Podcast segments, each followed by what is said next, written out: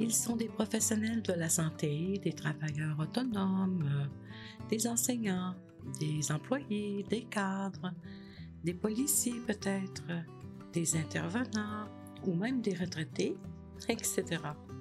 Et un jour, ils ont décidé d'intégrer la pratique de la pleine conscience dans leur vie de tous les jours. Ici, Marie-Claude Roy, il me fait plaisir de vous présenter l'épisode huit du podcast « Vivre en pleine conscience ».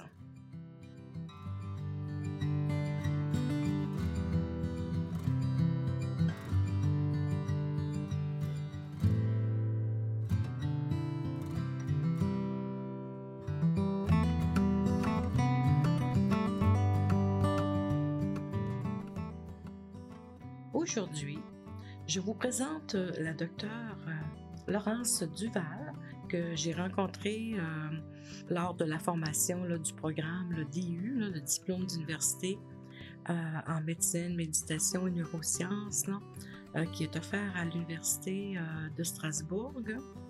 Et puis, euh, nous avons suivi cette formation avec, euh, bon, nous étions plusieurs professionnels de la santé à suivre cette formation dans un, un environnement tout à fait féerique, là, enchanteur, euh, qui s'appelle le Mont-Saint-Odile. Donc, euh, docteur Duval a pris le temps de répondre à quelques questions là, en différé euh, qui sont en lien avec euh, sa pratique de la pleine conscience. Alors, laissons docteur Duval se présenter et euh, nous parler aussi des difficultés qu'elle a rencontrées à ses tout débuts, là, lorsqu'elle a finalement entrepris d'intégrer la pratique de la méditation de pleine conscience dans sa vie de tous les jours.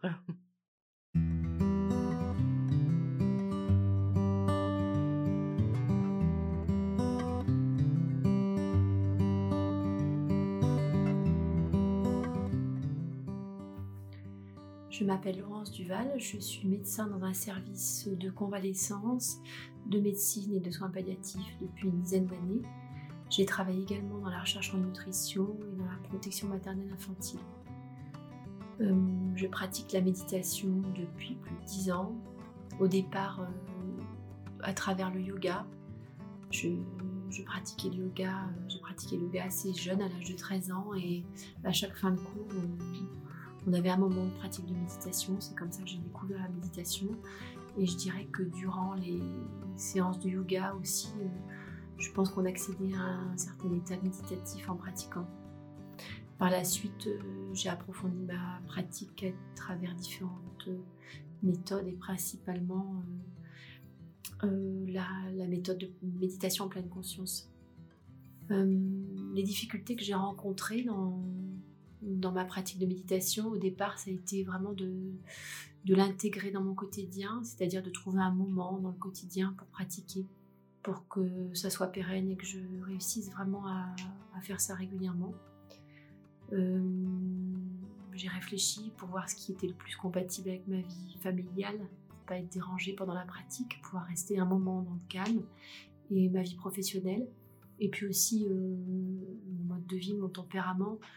Euh, étant plutôt plus, plus réactive, plus dynamique le matin, j'ai choisi de pratiquer le matin en me disant qu'en me réveillant un petit peu plus tôt, ça ne changerait pas grand-chose euh, sur mon temps de sommeil et ça me permettrait de, de faire cette pratique régulièrement. Donc c'est comme ça que j'ai réussi à progressivement pratiquer tous les jours. Euh, la deuxième difficulté que j'ai eue en pratiquant, c'est de, d'être confrontée avec euh, euh, tout ce qu'on pouvait rencontrer en laissant venir ce qui devait venir au cours de la pratique. C'est-à-dire que je pense que j'ai un peu idéalisé au départ la pratique de la méditation en me disant que ça allait être un moment où j'allais retrouver le calme, l'apaisement. Et finalement, c'était un moment plutôt parfois où il y avait une grande agitation mentale ou physique. Et pour moi, ces moments au départ étaient plutôt euh, euh, identifiés comme des échecs, des, une pratique qui n'était pas bonne, entre guillemets. Progressivement, j'ai compris que méditer, c'était permettre. C'est vraiment ce qui, ce qui est devenu le, le fil conducteur pour moi dans la pratique, c'est-à-dire euh, permettre euh, justement à ce qui est là d'être là. Et donc parfois des, des moments d'agitation, parfois des moments plus calmes. Et il n'y avait pas de méditation réussie ou ratée, c'était juste une expérience de, de présence à ce qui était.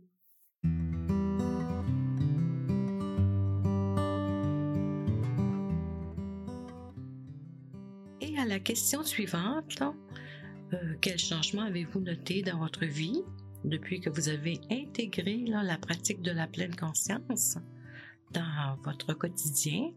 Voici ce qu'elle a répondu.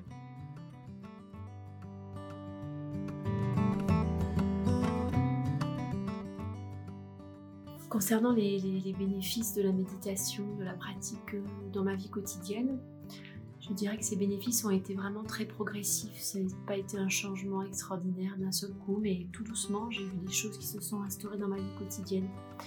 Quand je pratique, euh, je cultive la, la présence donc à ce qui est et euh, l'attention à tout ce qui est présent, c'est-à-dire les sensations corporelles, les fluctuations du mental, l'humeur, et cetera. Et à force de pratiquer régulièrement, cette, cette attention toute particulière euh, commence à être en place dans le, la vie quotidienne. Et d'ailleurs, c'est pour moi tout le sens de la méditation, c'est pas juste un moment à la journée, c'est essayer euh, d'avoir régulièrement au cours de la journée des, des moments de rappel à soi, de présence, et, et observer comme on est une bonne partie du temps euh, dans, dans, dans ses pensées et tout un tas de choses, mais pas dans ce qui, ce qui se passe vraiment. Et donc, euh, euh, la première chose, c'est donc, euh, en observant tout ce qui était là, le, je dirais que les, c'est mon rapport à mes émotions. Par exemple, euh, je dirais que j'ai toujours des moments de colère, les émotions sont toujours présentes. Alors, pour parler justement de la colère, la colère peut venir, elle est, elle est aussi présente, mais elle est, euh, j'ai l'impression de ne pas être dans la colère, mais d'être euh, comme si j'observais cette colère qui vient. Qui, qui s'exprime et qui dure moins longtemps et qui me m'emporte moins, comme si j'étais dans un courant, je me laisse porter par le courant, mais je reviens tout doucement vers, vers autre chose, sans me laisser emporter complètement et ensevelir par mes émotions, ce type d'émotion. Et paradoxalement, je dirais que, toujours en parlant du rapport aux sensations, aux émotions, aux humeurs, Euh, tout ce qui est plus de l'ordre de l'apaisement, les moments de joie, je, je crois que je les vis plus intensément, en étant plus présente à ce qui est, en sachant justement qu'elles ne vont pas durer aussi. Et donc je les savoure et je les laisse partir sans m'accrocher, en observant que de toute façon ces aléas, ces, ce va-et-vient, cette impermanence, euh, elle est là et on ne peut rien y changer. Et un autre changement que j'ai pu observer, c'est, c'est justement en créant ce moment, ce rendez-vous avec moi-même, j'ai eu la, j'ai la sensation d'avoir développé un, un lien différent avec moi-même. C'est des moments de, les moments de pratique sont des moments d'intimité, où je me sens reliée à moi-même. Et en me sentant reliée à moi-même, je me sens aussi plus reliée aux autres. Euh, reliée aux autres qui, quelque part, je vois... Je me vois moi-même en, en les autres et je, je sens ce lien. Et je me sens aussi plus reliée avec tout ce qui est vivant, euh, pas seulement les êtres humains, mais tout ce qui vit autour de moi. J'ai l'impression de sentir ce que je sens en moi, je le sens, en, je le sens à travers les autres et je le ressens aussi dans le vivant.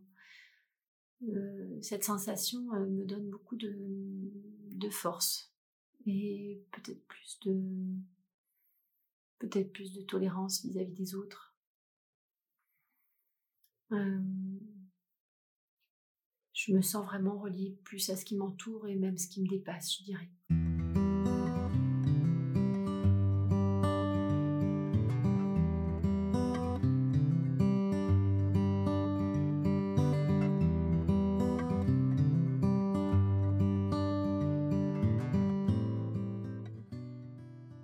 Et à la question suivante, là.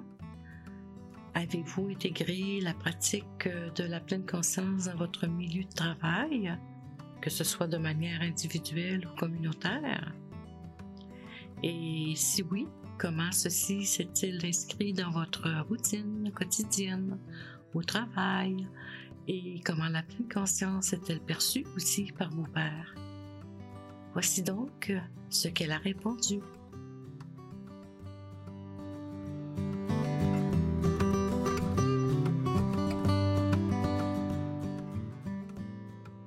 Euh, après quelques années de pratique de méditation, j'ai, j'ai eu envie de, de transmettre, de partager ce que j'avais pu expérimenter et l'enrichissement que j'en avais, j'en avais tiré, entre guillemets.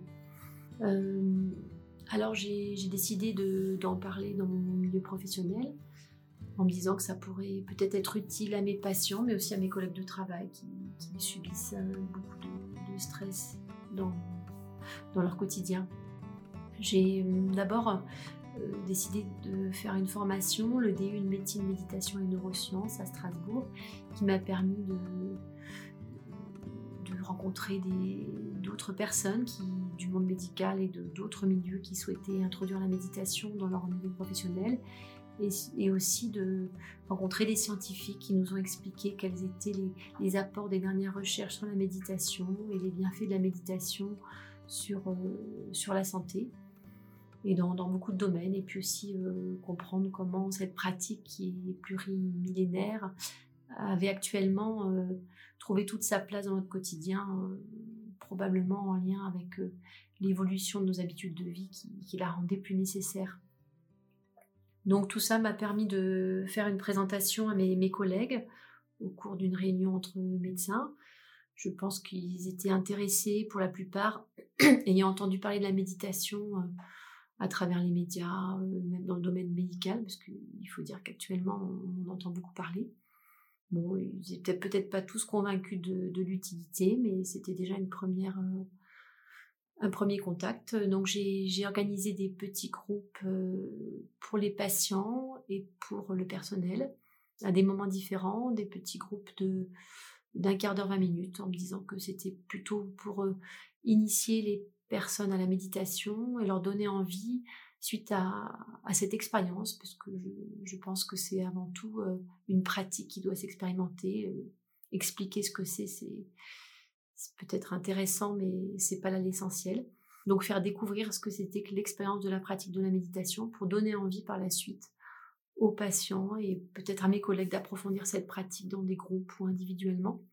Euh, concernant les patients, les personnes qui sont venues sont plutôt des personnes qui, par exemple, avaient des douleurs chroniques euh, ou euh, des syndromes anxio-dépressifs, d'autres euh, pathologies de ce type, euh, et puis toutes sortes de maladies, en hein, sachant que les, c'est vrai que souvent les, les personnes qui, qui rencontrent dans leur vie euh, une maladie chronique ou, ou un problème aigu, parfois ont, ont des envies différentes par la suite. Euh, je, je pense aussi que ça m'a fait encore euh, découvrir la persévérance, puisque non seulement il me fallait une persévérance au départ pour installer une pratique, mais je dirais qu'avec mes petits groupes de méditation, euh, euh, j'ai eu besoin aussi de développer la persévérance, puisque les, les groupes sont parfois euh, euh, sont des groupes plus importants, et des fois on est très peu nombreux, deux, trois personnes. Euh, je comprends que c'est, je sais pour l'avoir expérimenté moi-même qu'il faut passer plein de barrières pour réussir à, à décider vraiment de prendre le temps de pratiquer.